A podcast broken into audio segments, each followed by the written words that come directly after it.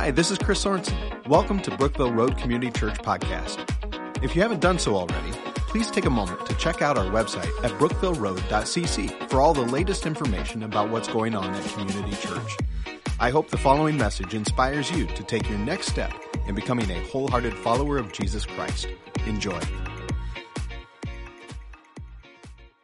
Well, as Micaiah said, my name is Andy and I'm on staff here at the church. It's good to be with you guys today. Today is a special day for me. It's my birthday. Yeah.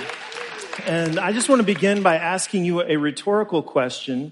How old do you think that I am? All right.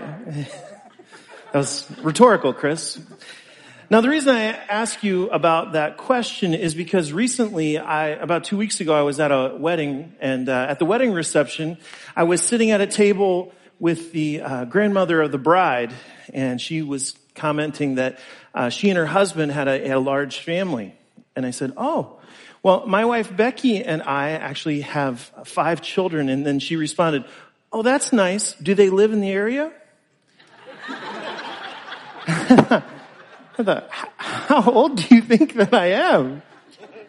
I have a 10 year old and an 18 month old. That's like the range. I, yes, yes, they live in the area. Uh, we actually all live in the same neighborhood in the immediate vicinity of the upstairs and downstairs of my house. They, yeah, they, they live in the area. But in case you were wondering, I am 42 years old. There you go. Yeah. So, uh, that, Younger? Okay. Uh, well, the number 42 and being 42 is, is a special number for me because that means that um, I have now been a pastor at Brookville Road Community Church for half of my life. I came on staff when I was 21 years old. And I love being a part of Brookville Road Community Church. When I was nine years old, my family started going here. They supported our family when we lived in China. Uh, this is a special place for me. And I'm proud to work here because I'm proud of what God is doing at BRCC. I was praying with the worship team in the first service and we were just talking about what God was doing. And I just was saying, Lord, we just are, believe that the best days of BRCC are ahead of us. And it's not because we have a new building. It's because we have the same God. And there's this calling that we're moving into. And so I'm excited about getting to be here. But as I was thinking about the fact that I have worked at Brookville Road Community Church for half of my life thus far, I started thinking about, well, like statistically speaking, in all likelihood, I'm now in the second half of my life. And as I was thinking about being in the second half of my life, I've just been thinking a lot of different things about just what God is doing. And it's been interesting as I share this like sort of new realization with some of the people in my life. They tend to have two kinds of responses. People who are older than me when I, when I share with them about this like realization, they're like, Oh, Andy, that makes me feel old. But when I share with younger people about this new realization that I'm in the second half of my life, they're like, Oh, Andy, yeah, you are old. Right. Yeah. Already knew that. And, uh, what's it like basically living like, like one foot in the grave at this point, you know? I, but, but as I've been thinking about this new stage of my life, I decided that I was going to read Bob Buford's book, Halftime, about finishing strong in the second half of your life. Now, this book was originally published when I was a sophomore in high school, but it has been such a blessing to me, and I know to many others. There's a lot of great things in the book, but for me, uh, on a fundamental level, the, the, the, key ideas that I got from the book came out of two questions that Bob Buford asks us to consider in the first chapter. The first is, what do you wish to be remembered for? So that, that's a question of legacy. What do you wish to be remembered for? And then the second question is, if your life were absolutely perfect, how would it look to you?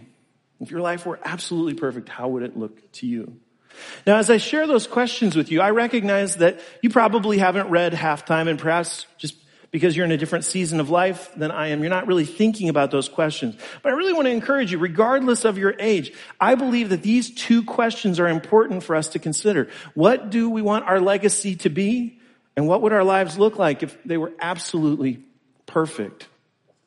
Now, again, I, I told you I've been thinking a lot about this uh, second season in my life, and because of that conviction that I've been thinking about and these questions that I've been pondering, I really have found a strong sense of connection to the passage that Pastor Micaiah read earlier from Luke chapter 14. In that passage, Jesus was talking to his disciples. He was talking with the crowds. He was saying, if you want to be my disciple, you're going to have to make a sacrifice. If you're not willing to die to yourself and your old life, if you're not willing to take up your cross, you can't follow me. And then Jesus is talking with his disciples about this idea of building a tower, which is kind of a metaphor for building a life. And those verses, verses 28 through 30, have really been standing out to me recently. As I think about these questions of legacy and what I want my life to look like, it seems to me that what Jesus is saying is if you're building a tower, you are going to leave a legacy, which is going to say something about you and what your life was all about. So you need to decide in advance what your tower is going to look like and whether or not you have to make a decision. Are you willing to arrange everything in your life in pursuit of building a certain kind of life? Jesus is asking, can you afford to build that kind of tower.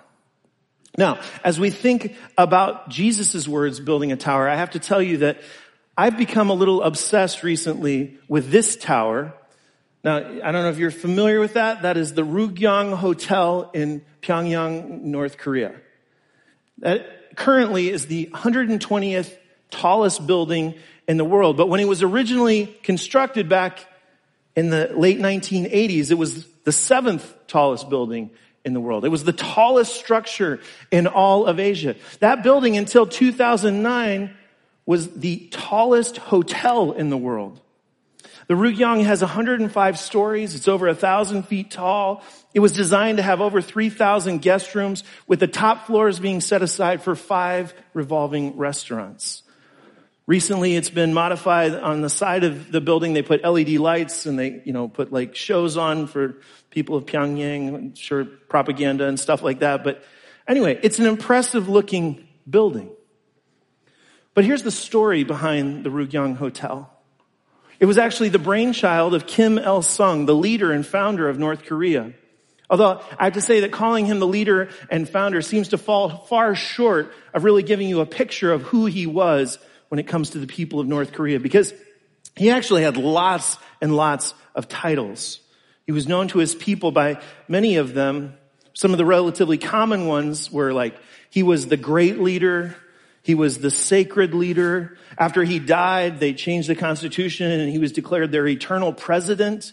So, but those just seem kind of commonplace to me. The ones that I thought were interesting were like, seem more creative. Like, he was known as the eternal son of mankind.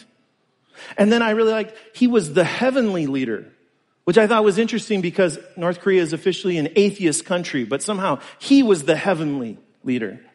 But by far, my favorite title for Kim Il Sung was he was the lodestar of human emancipation. Take that, Abraham Lincoln. You're just the great emancipator. This is the lodestar of human emancipation. He was considered to be such a great man. I mean, there's little wonder in North Korea that there are actually, uh, it's estimated 35,000 large scale statues of Kim Il Sung out, spread out through North Korea. And if you're watching on Facebook Live, I just want to let you know that uh, this is a sermon, not a social studies lesson. I, will make a point with this in, in just a minute. Hang in there. But here's the thing. Among all of his other titles and the things that he was known for, we need to add that this guy was a brutal dictator. He killed a lot of his people. He imprisoned even more of his people. He was the creator of the world's foremost totalitarian state. And what does this have to do with the Ryugyong? Well, here's what ha- he had an ego, a big ego. He was competitive with South Korea his neighbors to the south. And when he heard that South Korea had been awarded the 1988 Summer Olympics, he decided he wanted to outdo those folks in Seoul. So he decided that in 1989, North Korea would host their own version of the Olympics and that all the competitors would stay at this new hotel, the Ryugyong. Now Kim's vision for this hotel was ambitious and so was his timeline for completing it. Construction began in 1987 and it was supposed to be finished by 1989 in time for these Pyongyang Olympics. Well, unfortunately, the North Korean construction teams weren't able to get the hotel completed by this deadline. And in a place like North Korea with a leader like Kim Il Sung, when a deadline is missed, that means something. You know, when people miss a deadline in North Korea, people literally end up dead. There's a reason that the nickname for this hotel is the Hotel of Doom. You see, there have actually been a lot of missed deadlines for finishing the Ryugyong. In fact, not only was the project not done by the time Kim Il Sung died in 1994, it wasn't done by the time his son, Kim Jong Il, died in 2011. Furthermore, given the reports of the poor health of his grandson, Kim Jong-un, it seems unlikely that the hotel will be finished in his lifetime either. You see, here's the thing about the Ryugyong Hotel. It has never been completed. No guests have ever stayed there. They call it a hotel, but it isn't a hotel. It is an empty shell of a building. Kim Il Sung thought that the Ryugyong Hotel would be a symbol of his leadership. And in a sense, he was right. But it wasn't a symbol of his greatness. It was a symbol of his failure. Instead of launching North Korea into the international community, it pushed North Korea deeper into being a failed st- state. It is believed, now North Korea is a very poor country, but they, they say that at one point, North Korea was spending 2% of its already meager GDP on just finishing this hotel, but they couldn't finish it. And when Kim Il Sung died, after he died, there was a great famine. And because they'd been spending so much money on the hotel, they didn't have enough money to purchase food from the outside. So from 1994 to 1998, it's estimated that perhaps up to three and a half million people in North Korea died of starvation and malnutrition. Now to put that in perspective, three and a half million people, that's 10% of the country of North Korea. Kim Il Sung had a vision to build a grand tower, but he could not finish it. He thought his hotel would put his country on the map and set world records, but he failed. Well, I guess he didn't fail entirely. According to the Guinness Book of World Records, the Ryugyong holds the somewhat dubious distinction of being the tallest unoccupied building in the world. He's got all these titles. You know, maybe he should be considered, you know, the supreme failure, another title. At this point, Kim Il Sung's signature achievement is that four decades ago, he started one of the longest running construction projects in modern history. Although, although I should point out that if you're, you were to ask the North Korean construction workers how they feel to still be working on what was basically, what is basically a vanity project for a guy who's been dead for over 25 years, they all say the same thing. I can't complain. Just think about it. It's North Korea. Not lot much complaining. You know what happens to that? Those who complain. And here's the thing. You might say, well, it seems kind of in poor taste to, you know, make fun of this guy. He's been dead for a while. But all I can do is point you back to Jesus' words in Luke 14. In Luke 14, starting in verse 28, what we read is, suppose one of you wants to build a tower. Will he not first sit down and estimate the cost to see if he has enough money to complete it? For if he lays the foundation and is not able to finish it, listen, everyone who sees it will ridicule him. That's what we're doing right now. I'm just following Jesus' words. This fellow began to build and was not able to finish. Just taking Jesus' words to heart. But really, the reason that I spend so much time today on Kim Il Sung and the Ryugyong Hotel is because they are kind of extreme illustrations of something that we need to consider in our own lives. Because when you think about your life, what will be your legacy? How do you want to be remembered? Whether you are a student or a parent, single or married, working or retired, everyone, everyone leaves a legacy. Now it might be good or it might be bad. It might be something that you're really proud of or something that you're deeply ashamed of. But everyone is building a tower. And the question is, what will your tower represent? The Ryugyong represents the failure of Kim Il Sung. But what will your tower represent? I want to go back to one of the questions that Bob Buford asked in halftime. If everything in your life was perfect, what would your tower look like? Now, when we talk about perfect, we, we have to acknowledge that, of course, there are bound to be things that happen in the future. There certainly have been things that have happened in your past that would keep you from, like, everything having a perfect life. But as far as it depends on you, what is your goal? If you were designing a kind of architectural blueprint, what do you want your life to look like? Is your life all about your comfort and security? Are you living for your success and your achievement? Or are you living for the sake of others? Someday when your life is over and people look at your tower, what will they say? This is something we should all consider. No matter what stage of life you are in today, someday you will have to give an account. So again, let's think about that question. If your life was absolutely perfect, what would it look like? On a basic level, if you're trying to answer this question, it comes down to this. Who are you building the tower for? Are you building it for God's glory or for your own? Now I'm guessing that for most people who go to church and call themselves Christians, they would say that their towers, their lives are built for the glory of God. But is that really true? I mean, really think about that. As humans, we have an almost infinite capacity to deceive ourselves and to deceive others. But God knows the truth. God knows the reality. We can say things, we can do things that fool other people. Maybe, again, even fool ourselves. But God looks deeper than our words and our actions. In 1 Samuel 16 and 7, it says, People look at the outward appearance, but the Lord looks at the heart. The leaders of North Korea went to great lengths to make the Ryugyong Hotel look good on the outside, but on the inside, the hotel is basically unfinished. They call it a hotel, but it is not a hotel. There is nothing to that building except a facade.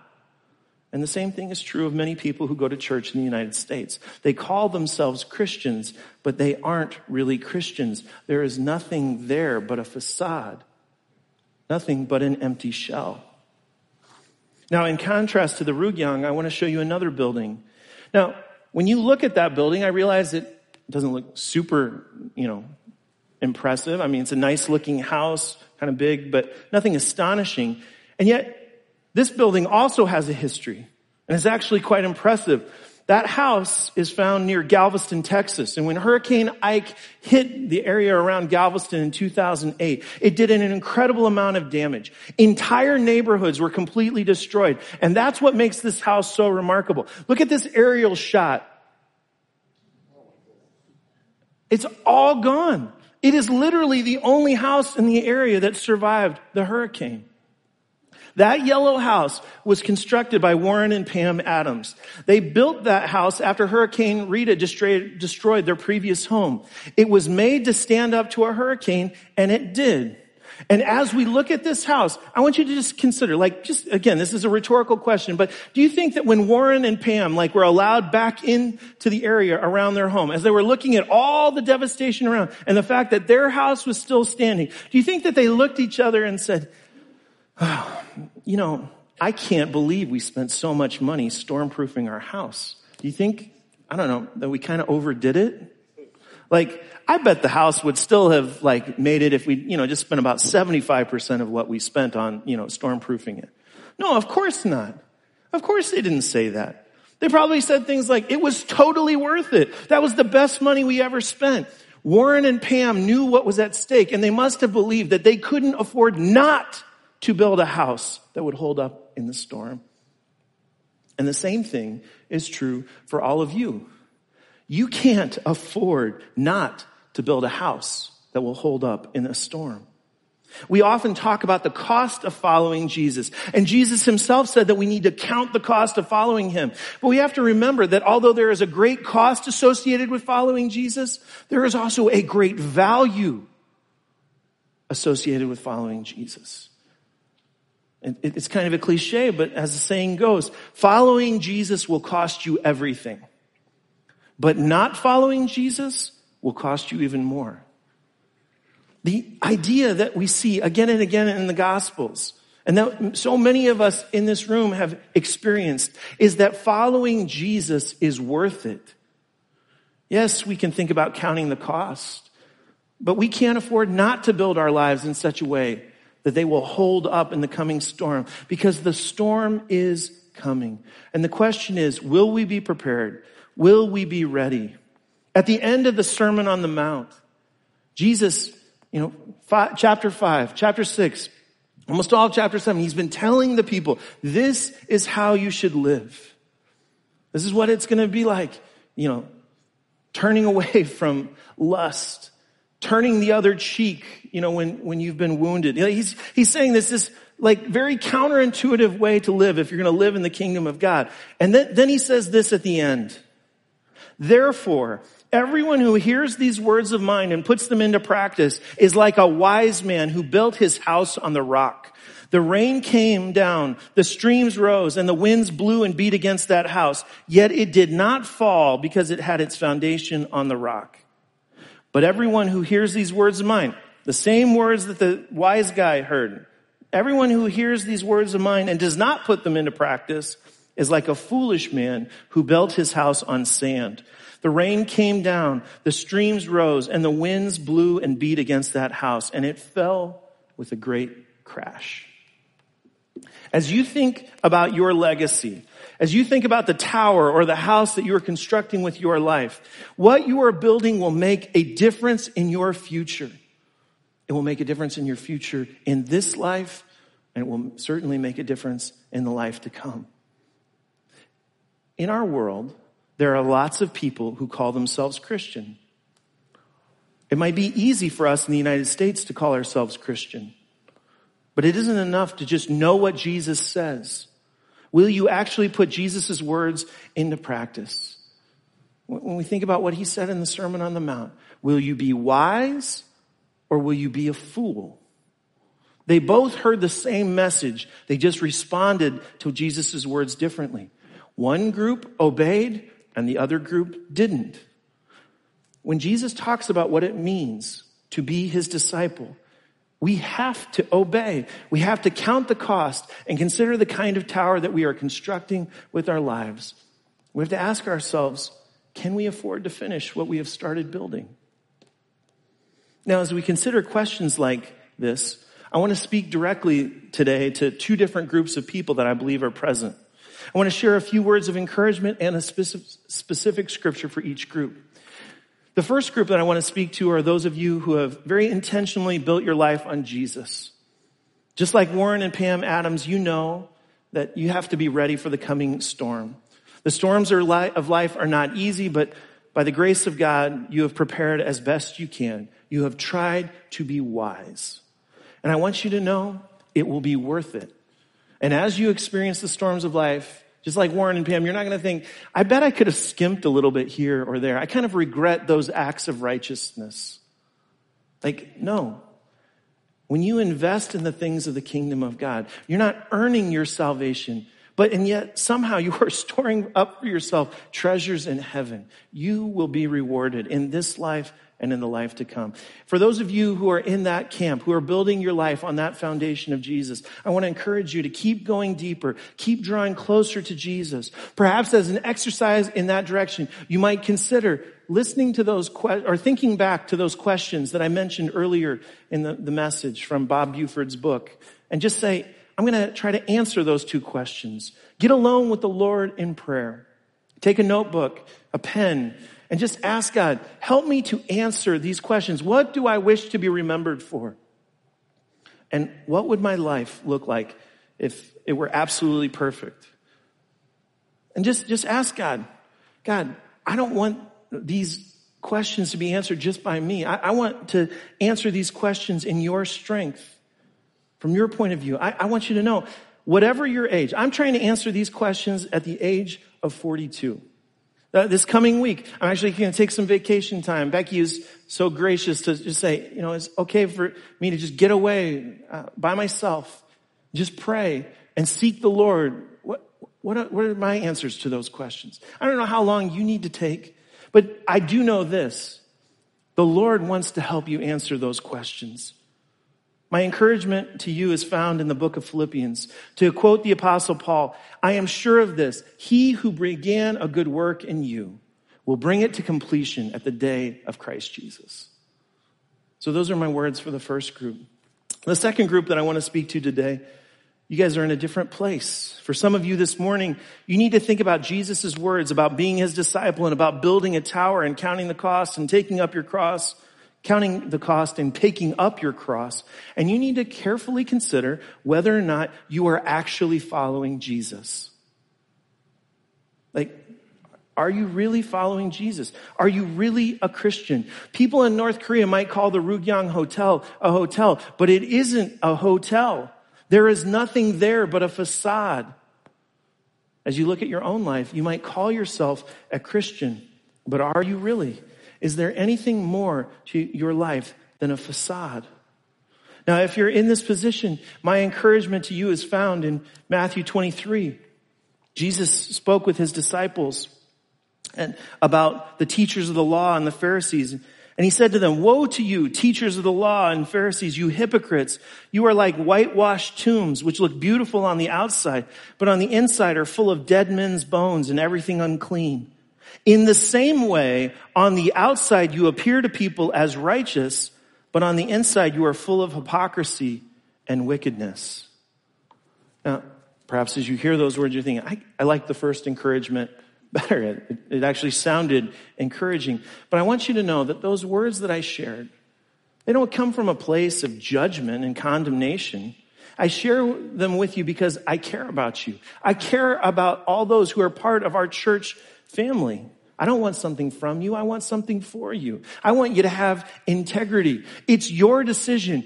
What are you going to decide? Whose glory are you building your tower for? Yours or God's? Here's what I want from you or for you. I want you to build a tower that matches on the inside and the outside. Again, I want there to be integrity in your life. However old you are right now, today is your chance to look at the kind of tower that you've been constructing and consider, is that the way you want it to look? Does it reflect the way you want to be remembered? Is your tower ready for the coming storms? Will your tower last for eternity? It isn't too late to make a change, no matter what your age might be. For people in this group, I just want to encourage you get away with God and just say, Lord, am I a Christian? You know, lots of people are using that term, but like, is there something more than just a facade? Like, am I really a follower of Jesus? And, and, and the truth is, like, there's lots of ways that it kind of can feel is difficult to judge, like, is someone going to heaven or not? But like, to, to decide whether or not you're a follower of Jesus, it's actually a, a pretty easy test. You just have to look and say, am I following Jesus? Like, when, when I look at what he says in this book, am I doing the things he says to do? Am I going the places where he says to go? Are my priorities the same as Jesus' priorities? That, that's what it means to follow Jesus. And I just want you to know, again, that, like we learn about the Father of God in, in the Gospels and what his heart looks like. If you get away with him and you ask, am I really a follower of Jesus? He's not going to treat you with condemnation and just light you up for all your failures. The son who rejected the father in the story of the prodigal son, he comes back in shame. He says, I'm not even worthy to be called your son anymore. I, I just want to be a servant. My life is just not going to work out. And the father comes running and embraces his son and welcomes him back, puts on a robe. He throws a party because he loves his son. And I want you to know your heavenly father loves you. So you have to make a decision. What is your tower going to look like? Who are you building it for? Once again, thanks for listening. If you live in the area and are looking for a church home, we'd love for you to join us at one of our weekend worship services. For service times and information about BRCC, be sure to check out brookvilleroad.cc. God bless you.